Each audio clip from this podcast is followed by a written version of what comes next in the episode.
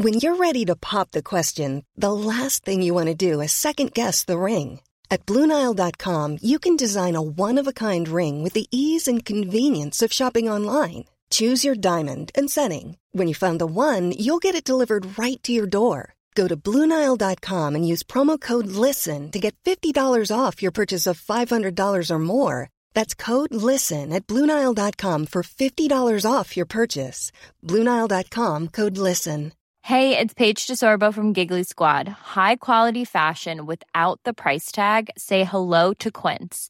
I'm snagging high-end essentials like cozy cashmere sweaters, sleek leather jackets, fine jewelry, and so much more. With Quince being 50 to 80% less than similar brands. And they partner with factories that prioritize safe, ethical, and responsible manufacturing. I love that. Luxury quality within reach. Go to quince.com slash style to get free shipping and 365 day returns on your next order. Quince.com slash style. Hej alla goa lyssnare och hjärtligt välkomna till ett helt nytt avsnitt av Mord eller Mys! Avsnitt nummer två, säsong tre. Japp. Season 3, episode 2.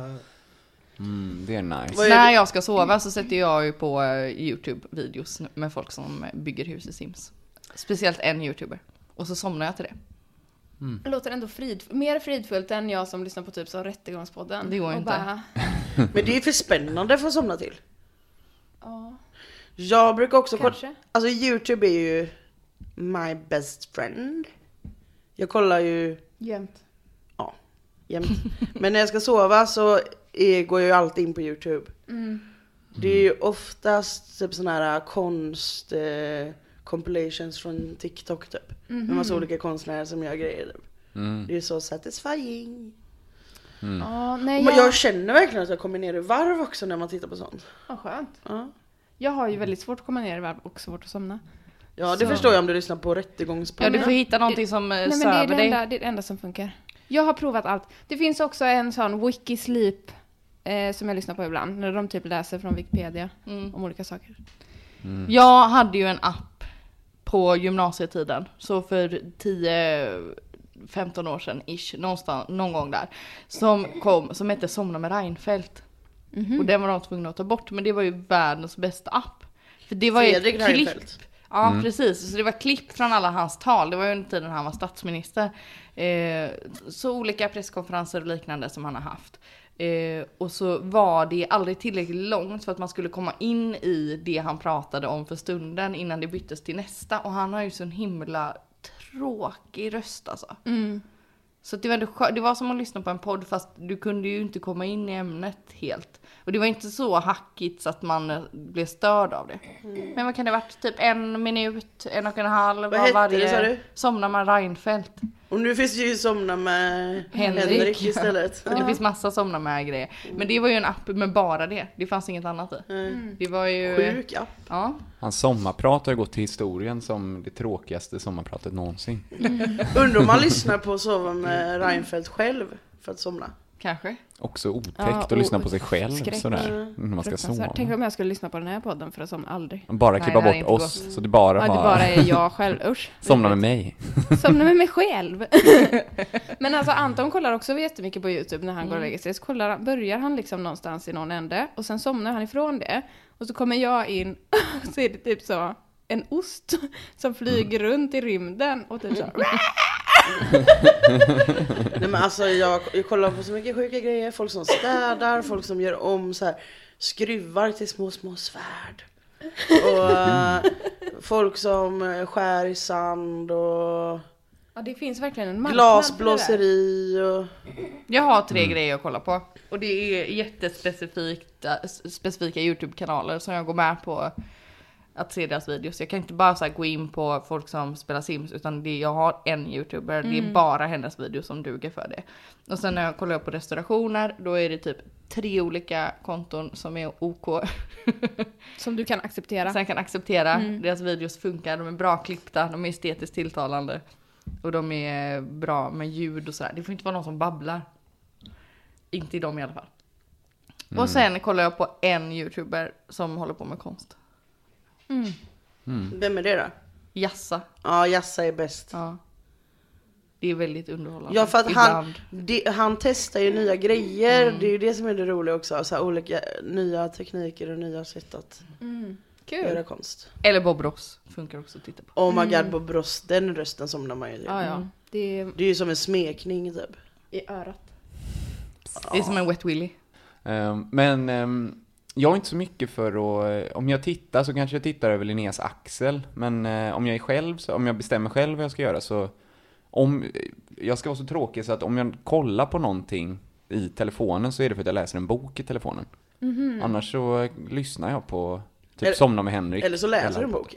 Eller så läser jag en bok med lampa tänd liksom. Mm. Så jag, jag tycker inte om att titta på, jag tycker inte om att ha skärmljuset på ögonen Mm. för att somna till, utan det måste vara mörkt. Sådär. Tyvärr. Inget.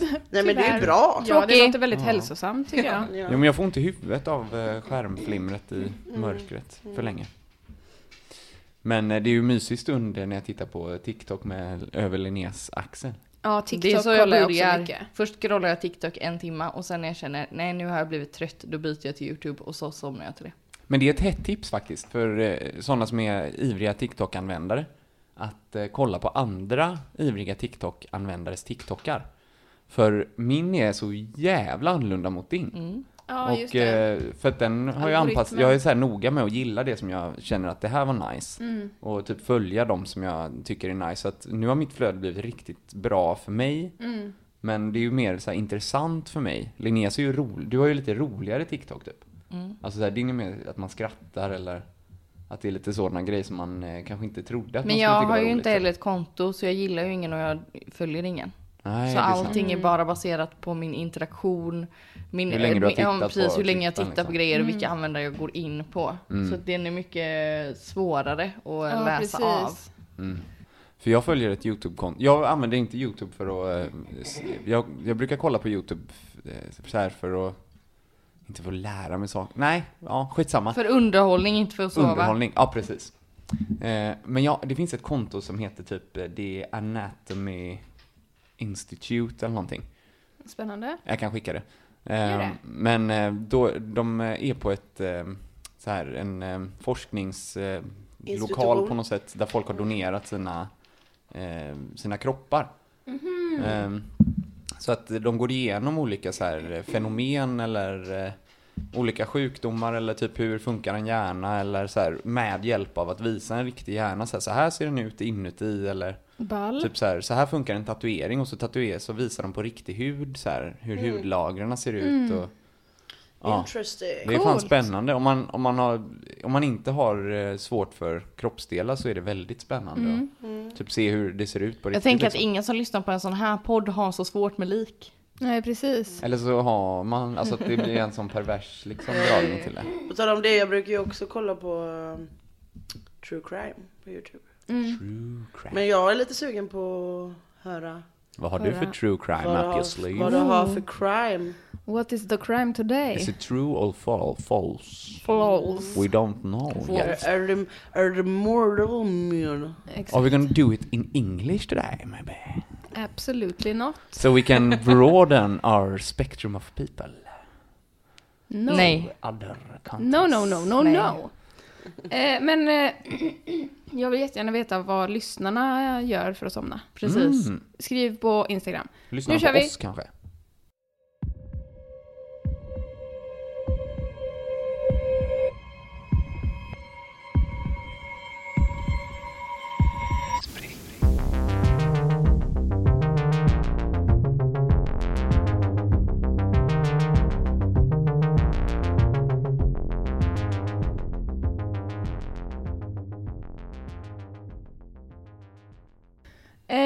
Jag vill börja med att skicka ut en triggervarning. För det här är inget för känsliga själar, innehåller omnämnande av sexuellt våld. Så vet ni det? Året är 2000 och vi befinner oss i Kent i England. Där har bästisarna Lovis och Lena eh, bestämt sig för att åka till Japan och arbeta. Eh, Lovis och Lena har växt upp ihop och har levt liksom parallella liv och jobbat tillsammans på en bank och som flygvärdinnor. De är båda i 20-årsåldern och väldigt äventyrslystna och fulla av liksom reslust. Lena har under de senaste åren dragit på sig massor av skulder. Hon har en tendens att liksom spendera mer än hon tjänar helt enkelt. År 2000 har de då arbetat som flygvärdinnor, men det livet var inte så lyxigt som de först hade föreställt sig. Det blir snabbt monotont och utmattande, så de längtar efter nya äventyr. Och Lovis äldre syster har tidigare arbetat i Japan, så då bestämmer de sig för att de ska göra samma sak. Så de eh, bestämmer sig för att åka till Tokyo. Något som Lenas familj inte tycker är en bra idé. De är väldigt oroliga och Lenas mamma överväger till och med att gömma sin dotters pass. Hon vill verkligen inte att hon ska åka. Men Lena och Lovis åker ändå. När de kommer till Japan så får de ett sånt 90 dagars turistvisum. Eh, de har ordnat ett boende via en kompis till Lovis syster, typ i ett hus med massa små rum, alltså som ett vandrarhem liksom. Eh, smutsigt, slitet, fult och de kallar det för The Shit House. eh, när de har kommit till Tokyo då, så går de ut för att festa och då blir de kontaktade av en man, typ på stan eller på en nattklubb eller något, som erbjuder dem ett jobb på en hostess club. Och de blir båda två anställda direkt. Den här klubben är en liksom lite äldre nedgången klubb med nio andra, där nio andra utländska kvinnor arbetar. En hostess club funkar så här. Själva idén härstammar från geisha-kulturen, ni vet unga kvinnor som är tränade i hur de ska bete sig, klä sig, föra sig. Men idag är det inte riktigt lika sofistikerat. Eh, det är helt enkelt unga kvinnor vars jobb det är att underhålla män till ett pris. Obs! Inte prostitution. Utan de ska bara le, ge komplimanger, tända kundernas cigaretter, servera drinkar och servera snacks. Och den här typen av klubbar är vanliga i Japan. Och det är ett vanligt ställe där företagsmän underhåller sina klienter. Och det är liksom socialt eh, acceptabelt. Så. Eh, ibland kan de här klubbarna innebära även sexuella akter och typ striptease. Men inte på just den här klubben där de kvinnorna, eh, Lovis och Lena, jobbar. Där är det förbjudet för kvinnorna att erbjuda männen sexuella tjänster, då förlorar de jobbet.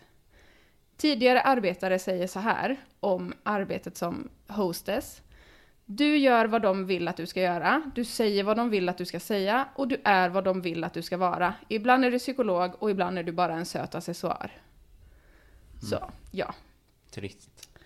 Ja, och det är också väldigt, alltså de tjänar, ägarna, de som äger de här klubbarna tjänar extremt mycket pengar på att, för då betalar männen per timme.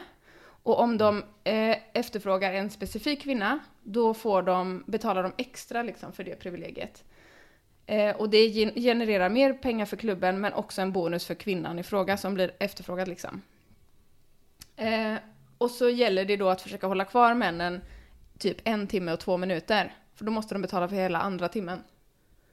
Och så säljer man en massa cigaretter och sprit och snacks och sådär och är flörtig liksom. Så kvinnorna är ju egentligen inte kanske produkten. De säljer tjänster som de klubbarna tjänar massor med pengar på. Eh, så det här blir ganska lukrativt för de kvinnor som är bra på att knyta kontakt med sina kunder och framför allt för de som lyckas få stammisar och liksom ett klientel. Man kan också tjäna en extra bonus om man anordnar en middagsdate med en kund. Det kallas för en dohan. En sån date är liksom ett säljmöte utanför klubben. Och just på den här klubben så är det något som krävs av kvinnorna. Att de ska ha såna här dohan-dejter, middagsdejter med potentiella kunder som sen ska komma till klubben och fråga efter just den här kvinnan som de har haft en dohan-dejt med. Eh, Lena mådde inte bra i den här situationen. Hon jämförde sig konstant med de andra kvinnorna som hade fler kunder och som kunde liksom anpassa sig bättre. Och pressen att tjäna pengar och betala av sin skuld blir väldigt jobbig för Lena. Så hon mår inte bra, hon hatar sin situation, hon presterar inte bra på jobbet och det påverkar hennes självkänsla, vilket gör att hon presterar ännu sämre. Men efter två månader i Japan börjar hon hitta sin plats liksom och trivas bättre. Hon börjar också dejta en amerikan som eh, är i Japan på resa och blir riktigt kär i honom. Och när hon mår lite bättre eh, lyckas hon också skärma fler kunder på klubben och på sådana här Dohan-dejter. En kväll får hon ett samtal ifrån en man som hon ska på en sån här Dohan-dejt med. De, träffas, de ska träffas på tågstationen och han ringer för att berätta att han är försenad. Efter den här dejten ska hon träffa Lovis och de ska gå ut och klubba ihop. Eh, Så då sticker hon iväg till tågstationen för att träffa den här mannen. Och klockan fem ringer Lena till Lovis för att berätta att hon och den här mannen ska åka ut till kusten. Men att hon ändå ska hinna hem och klubba på kvällen. Klockan sju ringer hon igen och säger att hon är hemma om en timme. Och att hon har fått en ny mobiltelefon och en flaska champagne av den här kunden. Men två timmar senare har Lena inte kommit hem. Lovis blir då såklart orolig och går till klubben, hostessklubben, och uttrycker sin oro för sina kollegor. Hon får hjälp av en kollega som pratar japanska att ringa runt till olika sjukhus, men det finns inga spår av Lena. Sen går hon runt till barer och klubbar dit de brukar gå, men ingen har sett Lena. Och hon blir ju såklart jätteorolig. Eh, I ett främmande land, där de jobbar illegalt och sådär. Eh, hon vågar inte gå till polisen. För att hon är rädd att hon ska bli liksom deporterad eller bli av med sitt pass eller så här. Eh, under helgen, för att eh, Lena försvinner då på fredagen och sen under helgen när Lena är försvunnen eh, får Lovis ingen kontakt med henne. Till slut går hon då till polisen och anmäler Lena försvunnen. Hon säger ingenting om deras jobb eller att Lena försvann från en sån här Dohan-date. Polisen bryr sig inte ett skit om det här. Eh, så då går Lovis till engelska ambassaden och berättar hela sanningen. Sen på måndagskvällen får Lovis ett samtal från en man med japansk accent. Han berättar att Lena tog tåget hem från sin Dohan-date istället för att få skjuts med sin kund. På tågstationen träffade hon en guru och bestämde sig för att gå med i hans sekt, The Newly Risen Religion, som håller till i en annan stad. Vilket dåligt namn. Eller hur? Värdelöst. Det låter så osexigt. Den, den nya religionen som är på väg upp. Håll inte på med den där gamla. Den håller på att dö. Kom med den där nya istället. Eh, när Lovis då pratar med den här mannen så ber hon att få prata med Lena. Såklart, som man gör. Eh, men mannen säger att hon vill inte prata just nu för hon är sjuk. Men kanske senare under veckan. Sen säger han att Lena har börjat ett nytt liv och inte kommer komma tillbaka. Och han säger att nu håller hon på att betala av sina skulder på ett bättre sätt. Och att hon har bett honom då att ringa till Lovis för att berätta att hon är okej. Eh, sen ber mannen om Lenas adress i Japan. För han ska skicka hennes saker från hennes gamla liv som hon inte längre vill ha. Och när Lovis då vägrar ge ut adressen eh, så blir han upprörd liksom. Och då i ett desperat försök att hålla kvar honom på tråden och typ få lite mer information så eh, säger Lovis att ja men jag vill också jättegärna gå med i den här sekten. Hur gör man för att gå med? Det här låter jättespännande liksom. Och då lägger han på. Eh, Efter telefonsamtalet går Lovis tillbaka till ambassaden och då uppmanar de henne att gå till polisen och erkänna hela sanningen. Sen måste hon göra det här pissjobbiga att ringa till Lenas familj och berätta att deras dotter är försvunnen och har gått med i en sekt. Eh, och inte kommer komma tillbaka. Och familjen som ju redan var ganska oroliga av sig, de får panik. Så Lenas syster och hennes pojkvän bestämmer sig för att åka till Tokyo redan samma dag och leta efter henne då. Och när de kontaktar polisen så är polisen så, nej, det är en turist bara. Hon har väl hittat någon kompis liksom. Som hon har, hon kanske har gått med i en sekt då. Sådana är polisen liksom. Eh, så då bestämmer sig Lenas familj för att gå till media i England och berätta om deras då familjemedlem som är försvunnen i Japan. Eh, men det hjälper inte, polisen i Japan bryr sig fortfarande inte. Så 11 dagar efter att Lena försvann åker även Lenas pappa till Japan och de håller liksom en presskonferens där. Eh, de är säkra på att hon inte har försvunnit av egen fri vilja eller gått med i en sekt. Och då händer det grejer. För då ändrar polisen rubriceringen av Lenas fall från försvinnande till brott. Och sen är det typ de, systern och pappan sitter på en restaurang och äter middag i Tokyo och blir kontaktad av en engelsman som erbjuder dem en massa pengar och möjligheten att använda hans kontor. Eh, och då startar de typ en hotline dit människor kan ringa, alltså människor som inte vill vända sig till polisen. Eh, och så erbjuder de den här summan då i hittelön till människor som har värdefull information som kan hjälpa dem att hitta Lena. Eh, men det här visar sig vara ganska mycket av ett slöseri med tid. För att det är massor med människor som ringer och de får så mycket konstiga meddelanden. Alltså folk som ringer och bara andas i luren. och Fy ja, fan alltså. vidrigheter. Människor som säger att de har sett Lena eh, men sen liksom visade sig att de hittar bara på och så sådär. Eh, så det blir liksom väldigt, väldigt tungrot.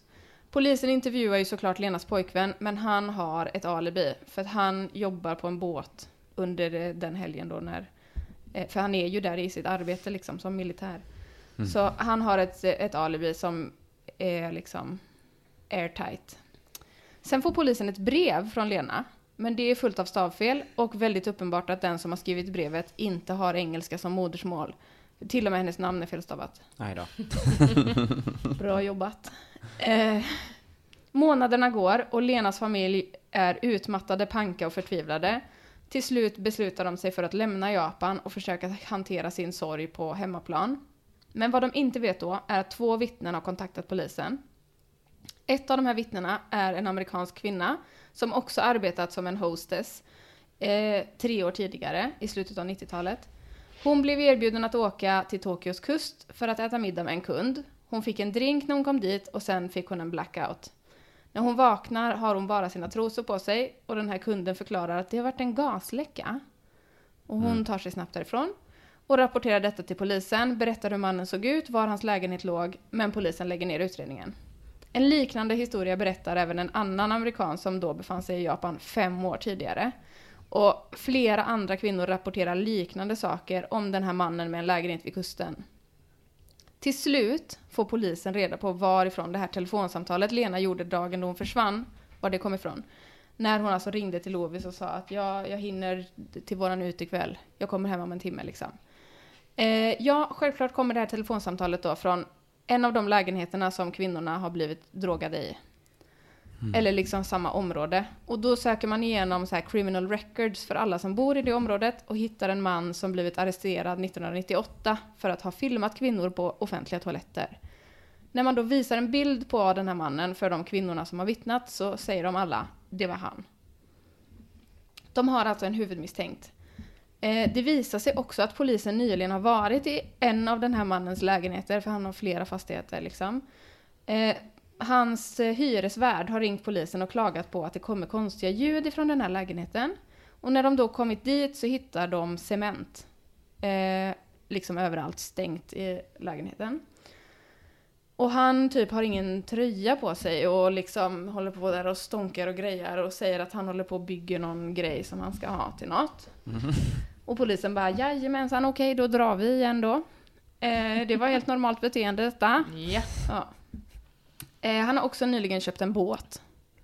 Eh, något som polisen tycker är lite konstigt då. Han arresteras för våldtäkt på fem kvinnor som han då har drogat och våldtagit liksom. Eh, och när han blir arresterad så får de möjlighet att göra en husrannsakan i alla hans fastigheter. Bland dem eh, finns ett slitet typ mansion, som en herrgård liksom. Eh, som är jättenedgånget, fullt med så gamla bilar i trädgården. I det här stora huset hittar de en frys och i den här frysen hittar de kroppen av en död hund. Och han berättar då för polisen att det är hans favorithund som han sparar där i frysen i väntan på att man i framtiden ska kunna klona den. Nej då. Alltså. Ja. Eh, obs, nu blir det vidrigt. De som inte gillar vidriga saker, stäng av. Man hittar också en massa videoband som vittnar om hans stora intresse för sexuellt våld, något som han kallar för conquest play.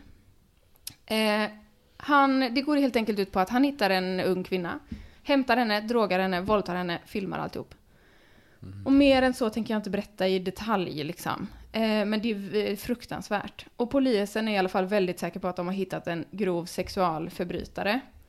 I en av hans lägenheter hittar man blonda hårstrån i badrummet som matchar hår man har samlat ihop från Lena och Lovis lägenhet. Man hittar också bilder på Lena i mannens lägenhet där hon poserar på hans balkong med ett stort leende på läpparna. Man hittar mobiltelefonen som hon ringde det där sista samtalet ifrån och en massa kvitton på inköp som han har gjort tre dagar efter att Lena försvann. Då har han bland annat köpt cement, presenningar, handskar, en spade, en yxa och en motorsåg. Mm. Usch! Inte alls misstänksamt. Nu får ni gissa.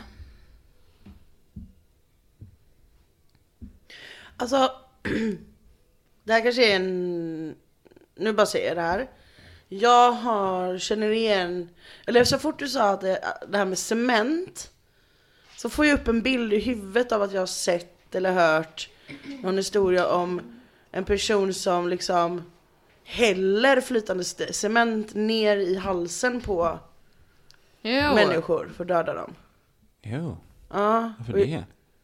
varför? Eller nej, eh, nej. Det ja, kan inte jag svara på. Men, eh, men som ett sätt att döda dem på liksom, när det stelnar liksom ner i... Vilken jävla Jo. vidrig grej att döda Och jag bara kom att tänka på det nu när du sa cement. För det är ju någonting med cementet. För det är ju något han köper och något som finns... Men är det inte ett bra sätt att disposa en kropp på? Jo, Man lägger men- delarna och slänger ut det till havs med sin Jo, båt. men jag tänker att det var ju massa cementskvätt inne i hans lägenhet också ju. Mm. Ja, jag vet inte. Det var bara en sån grej. Mm. Men eh, ja, Jag... det här... eh, mm. Jag, tr- jag, bas- jag tror att det är mord. För att eh, det är väl liksom inget klatschigt slut på det. Nej men, Nej, det, men det är har ju inte att kommit Rebecka än. inte berättar allting. Ja, ja, så är det såklart. Mm. Har du glömt hur det här går till? Nej. Jag tror Ja. att det här är myt. För att jag, eh, jag tycker det känns eh, väldigt mycket som eh, många så här amerikanska filmer gör. Alltså ju, just eftersom att den här gärningsmannen verkar eh, riktas in på eh, amerikanska och engelska tjejer. Eftersom att de vittnena som klev fram var amerikaner och engelsmän sa du. Ehm, det känns väldigt typiskt så här, amerikansk film. Att det är så. De är i Japan liksom. Precis, de åker till Japan med mördaren. Har ju, det är ju absolut inga japanska kvinnor som har Mm. råkat ut för det här då. Utan det är ju bara de här amerikanska tjejerna som har jobbat med det här jättejapanska jobbet som har eh, blivit utsatta. Ehm, Och också hela den här grejen att liksom familjen ska åka dit och de ska lösa det själva för att polisen i det landet man befinner sig inte hjälper till. Det är också så här klassisk amerikansk filmstory på något sätt. Men det är också typ lite så det funkar i verkligheten också. Eller jag tänker bara på han eh, som åkte runt i hela världen och mördade folk, turister då. Och tog deras identiteter. Vad heter den serien som de har gjort baserat på det? The Serpent. Oj, det här känner inte jag till. Eh, det, är en, det var en man som liksom åkte runt eh, och låtsades vara juvelare. Liksom, och kom i kontakt med massa turister. Och sen så var han väldigt så här, manipulativ och fick dem att känna sig speciella och att de var nära vänner. Och sen började han liksom ge dem gift så att de mådde dåligt och så dödade han dem och så tog han deras identiteter för att kunna resa vidare. Och då... ehm, Sjukt. Mhm. Ja, det här har ju hänt på riktigt då. Men då var det ju turister och då är det ju just för att det är svårare liksom att... För då vill ju inte de, eh, polisen hjälpa till liksom och reda ut det här för att det var liksom... Ja, Mm. jag vet inte, så var det någon... eh, Jag tänker också att det eh, kan ju ofta vara så att det, eh, vilket land det än är, att det är svårare att få hjälp från polisen om man inte är medborgare i landet. Så är det ju även i Sverige. Jo, det, polisen jo prioriterar absolut, så är det ju. Men jag tycker ju bara, så, jag säger inte att det inte är så, jag säger bara att det är väldigt klassisk amerikansk filmstory att göra en sån här grej. Att Mm. någonting ska utspelas utomlands men allting ska ändå bara beröra Ja men eh, just den vita, detaljen typ. att det bara Alltså- är amerikaner och engelsmän. Alltså om det hade varit typ någon från Frankrike eller någon från, alltså så här eh, i Europa som också är vit. Turist. I, alltså då kan, men nu var det ju bara am- amerikanska och engelska tjejer väl? Mm. Vad Rebecka sa. Men det spelar ingen roll, men även om det bara är vita och även om det är bara europeer så är det ju fortfarande så här. Eh, ja, det är väldigt konstigt att någon ska eh, ha en så specifik, eller sen så är det ju så här visst, man har mycket det att så här, mördare har, eh, de dödar bara rödhåriga eller eh, alltså framförallt män som mördar kvinnor då, att de ofta har en typ. Eh, men det var, ja, det var någonting med det som fick mig att känna Också lite så här klassisk story på det sättet att det är så här två unga tjejer som ska åka dit tillsammans och så gick det åt helvete. Den, den grejen har man ju sett och hört Det har man ju. hundra gånger. Mm. Men samtidigt är det också så här väldigt vanligt med Ja, män sen som, händer ju eh, den grejen som våldtar tjejer och Men jag fick, Speciellt jag fick turister en... som är eh, vilsna i ett eh, land Ja. inte... Jag fick en myt-vibe i alla fall. Mm, Ja, jag tror det är på jag fick riktigt. tyvärr en mord-vibe. Jag med. Det kändes verkligen som att det... Det är ofta turister kan råka illa ut för att man inte känner eh, landet där man är i. Man vet Mm. Man inte exakt hur man språket, ska man akta kan sig inte- eller vem som man ska...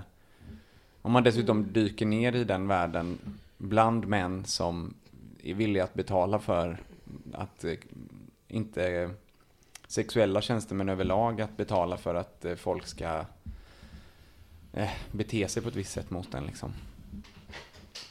Det Ja. finns ju något konstigt i att köpa, att, eh, köpa den typen av tjänster ändå. Mm. Sen skulle det ju också kunna vara en film eller en, eh, ett avsnitt i CSI eller whatever också. Åh, CSI. Alltså, Länge sedan. jag tycker, jag tycker just det här fallet var lite svårt. För att det känns inte som att det finns någonting som verkligen känns mytiskt eller något som verkligen känns Alltså så här, Modiskt. det kan vara vad som, det kan vara antingen eller liksom. Ja, det är väl det är ju det som är hela Mm. idén med det här äh, konceptet. Men jag känner inte sådär starkt för en grej.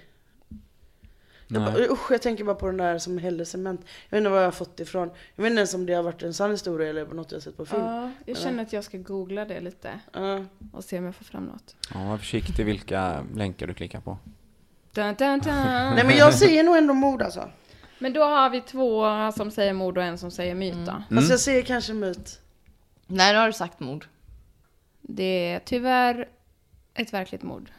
Jo, det är fruktansvärt hemskt och hemskare ska det bli. Eh, återigen, triggervarning. Ehm, den här mannen som de har som är huvudmisstänkt, han heter Joji Ab- Obara. Abara, Obara. Gud vad jag känner igen. Ja, du har säkert hört talas om honom. Eh, och den här kvinnan som jag kallade för Lena, hon heter, hette Lucy Blackman. Mm. Eh, och hennes kompis som jag kallade för Lovis hette Louise. Eh, eller heter. Vet inte. Ja.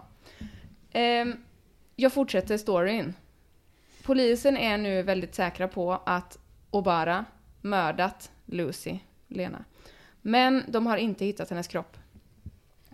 Det här vet... Vid det här tillfället så vet Lucys familj ingenting om den här utvecklingen. Utan de har åkt tillbaka till England och vet bara att en man har anhållits och resten av den här informationen att han är sexualförbrytare och att eh, han har anhållits tidigare och allt det där, det får de veta av media. De får alltså ingen information av polisen. Vilket jag tycker är så fruktansvärt. När man liksom sitter i ett annat land och undrar och oroar sig och bara är i sorg och förtvivlan liksom. Eh, det visar sig sen också att det fanns en annan kvinna från Australien som hette Carita Ridgway. Eh, hon flyttade till Tokyo på 90-talet och dog under väldigt underliga omständigheter. Eh, hon blev avsläppt på ett sjukhus av sin Dohan-date. Eh, och behandlades där för matförgiftning. För att den här dejten påstod att hon hade ätit dåliga musslor typ, eller ostron eller något. Ehm, så hon behandlades på sjukhus, hamnade i koma och blir till slut hjärndöd. Och eh, hennes familj åker då dit och liksom spenderar tid med henne när hon är i koma. Eh, och när de inser att hon är hjärndöd så beslutar de sig för att stänga av hennes life support. Ehm, de får då veta av läkarna att dödsorsaken är hepatit E som man ju kan få av mat. Eh, och när de åker hem från Japan, familjen åker hem från Japan med sin dotters aska så får de ett telefonsamtal från en man som varit med Carita hennes sista dag och som har lämnat av henne på sjukhuset.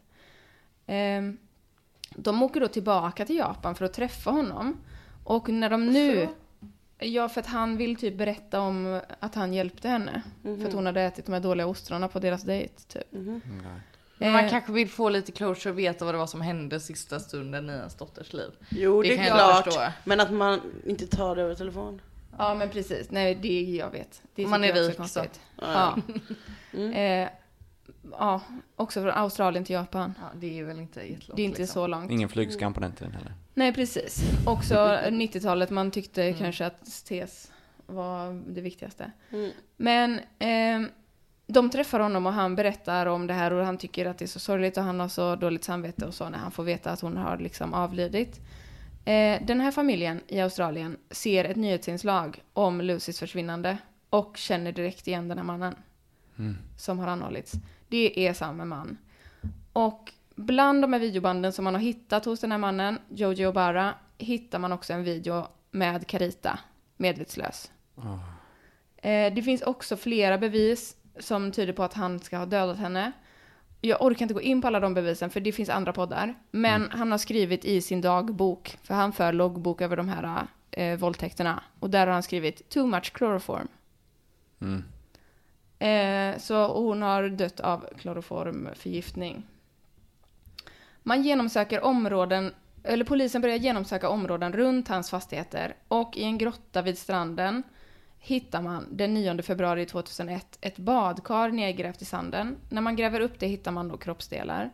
Eh, han har använt en motorsåg och eh, det här huvudet som man hittar är omgivet av cement.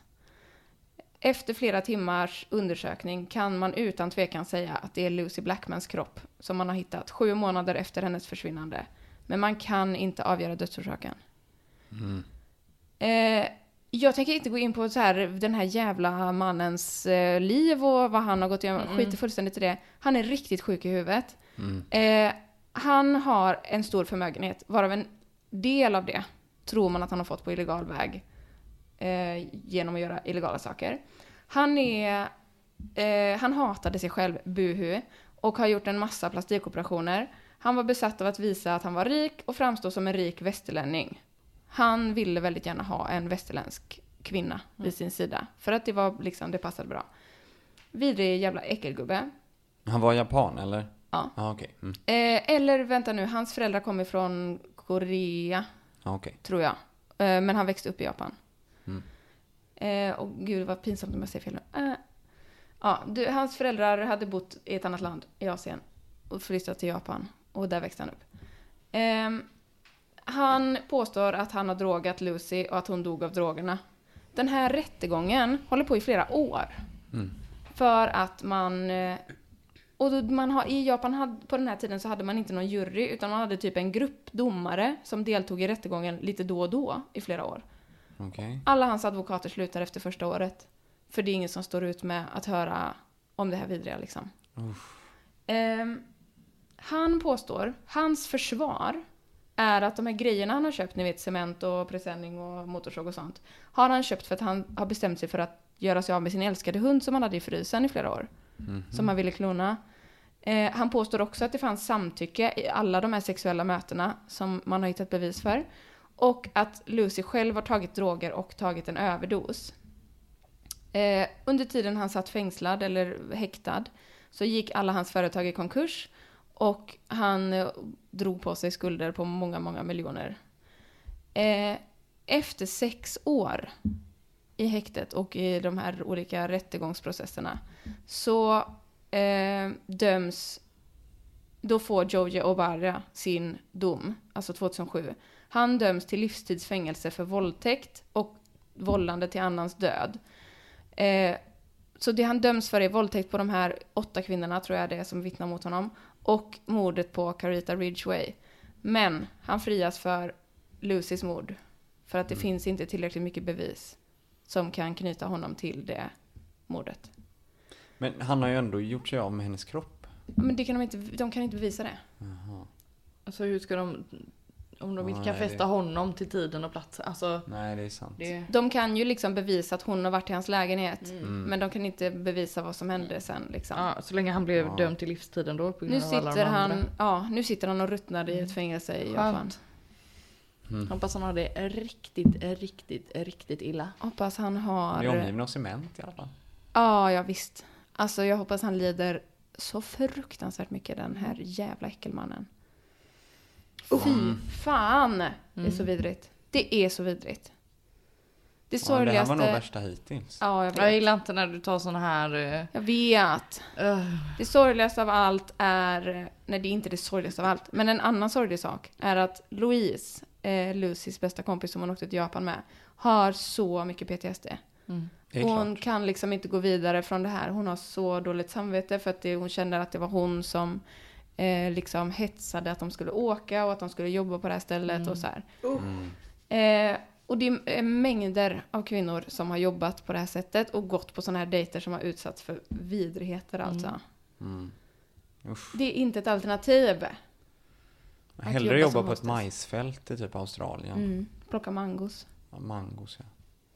Men, ehm, ja. Nej men det är också jobbigt det här med ehm, Jag mår lite illa. Jag med. Nej, men lite ont i huvudet. rättssäkerheten hos folk som är utomlands är ju Noll. noll. Men det tänker man inte på att man så här om man råkar ut för någonting eller blir oskyldigt anklagad så har man liksom, om inte ens land har bra diplomatiska Mm. förbindelser med landet så är man ju körd. Exakt. Alltså helt jävla körd. Mm. Som den här, eh, det finns en PT-dokumentär om eh, en som eh, blir, eh, hon får med sig heroin i tullen hon ska åka hem från Thailand. Mm. Ehm, och eh, de haffar henne.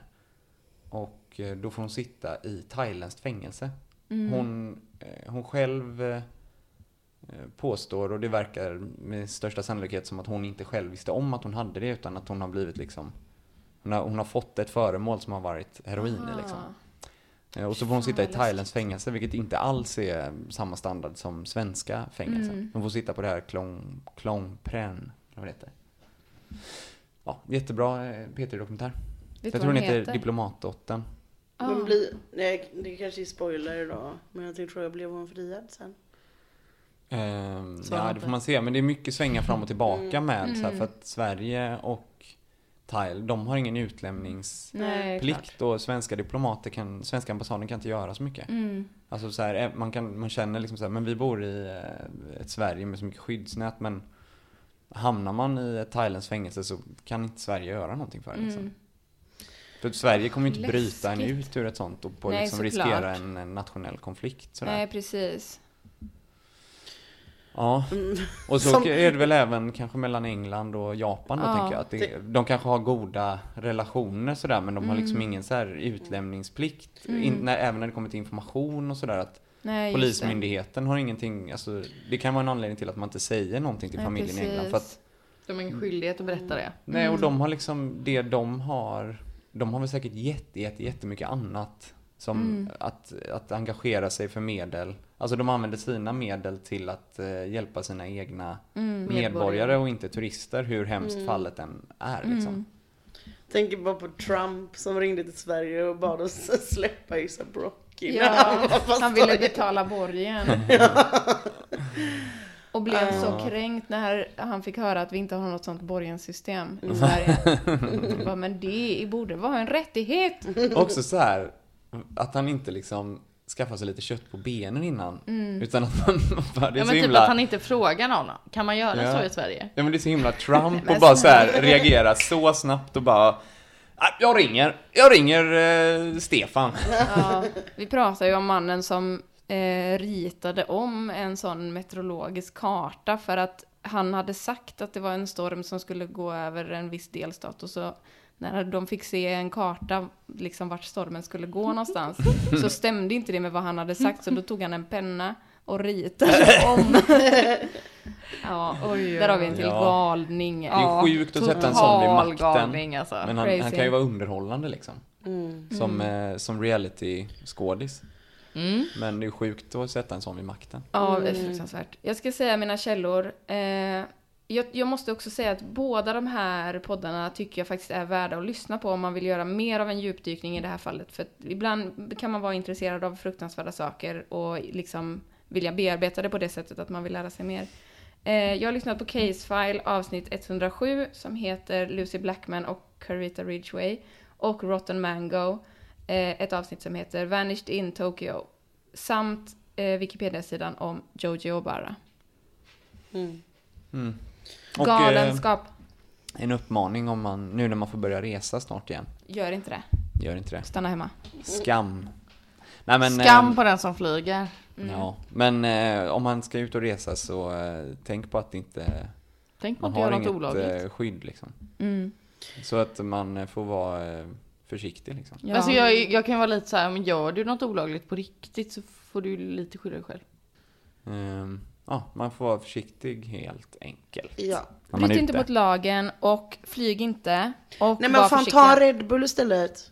Ge dig vingar. Sponsra oss. Läs en bok. Det är det bästa sättet att resa. Åh, gulligt.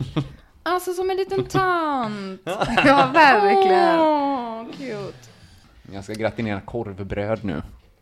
Det lät jättedeppigt. Jag ska också äta, jag ska hungrig. köpa pizza. Mm, jag ska också köpa mig något gott bakis. Jag känner att jag måste typ sätta mig i Käk. soffan och bara ta en filt runt mig. Jag blir lite skärrad, jag mår också lite Ja. illa. Eller så är det också för att jag är väldigt, väldigt hungrig. Men Hunger. jag fick inte jättestor matlust av det här. Nej, jag fattar det. Ja, I'm det blev, sorry. blev knas nu. Jag vill bara till mitt försvar säga Tack att jag var Rebecka hungrig du förstörde innan. min dag. Nej, jag skojar. Förlåt. Förlåt. Det är en historia som måste Skyll berättas. inte på Becka. Skyll inte på Becka. Vad fint det var. Nej, det lät inte bra. Vi säger tack och hej, puss och kram. Hörs nästa vecka. Var rädda om er. Tjenis, benis. Flyg fan inte. Bye. Bye. Bye.